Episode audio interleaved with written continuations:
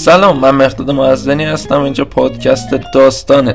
امروز قرار راجع به طوفان خورشیدی صحبت کنیم که ماهواره های استارلینک رو نابود کرد. از اینکه بریم سراغ اپیزود جدید می‌خوام راجع به این بگم که دی ماه چهار اپیزود پادکست داستان هر دوشنبه منتشر کرد یعنی این کار از دی ماه شروع شد بهمن ماه هم چهار اپیزود منتشر شد و حالا اسفند ماه هم چهار اپیزود منتشر میشه تا عید نوروز که عید نوروز سری برنامه های جدیدی هستش که پادکست داستان در هفته اول یا دوم عید می‌خواد اپیزودهای جدیدی و متفاوت تری عرضه کن خب بدون فوت وقت بریم سراغ اپیزود 19 هم.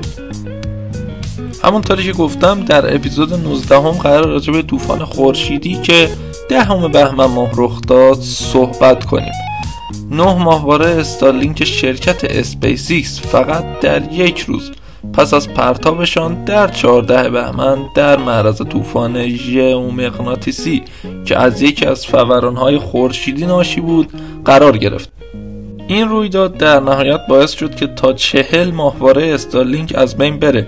این فوران خورشیدی دهم بهمن ماه رخ داده بود و بادهای خورشیدی و ذرات باردار ناشی از آن چند روز بعد به زمین رسیدند.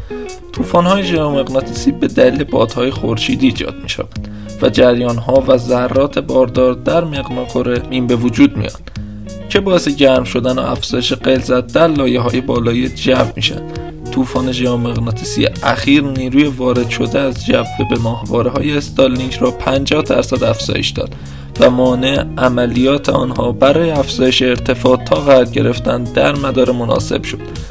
به همین دلیل تا چهل ماهواره Starlink در جو زمین سقوط کردن و از بین رفتن یا در روزهای آینده این اتفاق برای بقیهشون هم میافته. شرکت اسپیسیکس در روز پنجشنبه 14 بهمن ماه 49 ماهواره Starlink را با یک پرتاب Falcon 9 خود به مدار زمین فرستاد.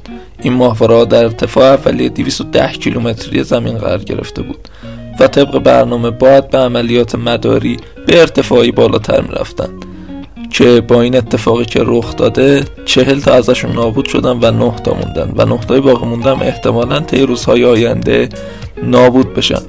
با این حال سرمایه زیادی از آیلان ماسک از بین رفته و اسپیس مخصوصا ماهواره های خود را پس از پرتاب در ارتفاع پایین قرار میده.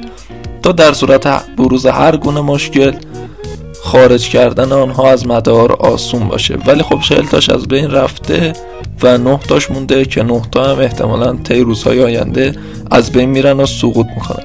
خیلی ممنون که این اپیزود گوش کردید. تا اپیزودهای بعدی خدا نگهدار.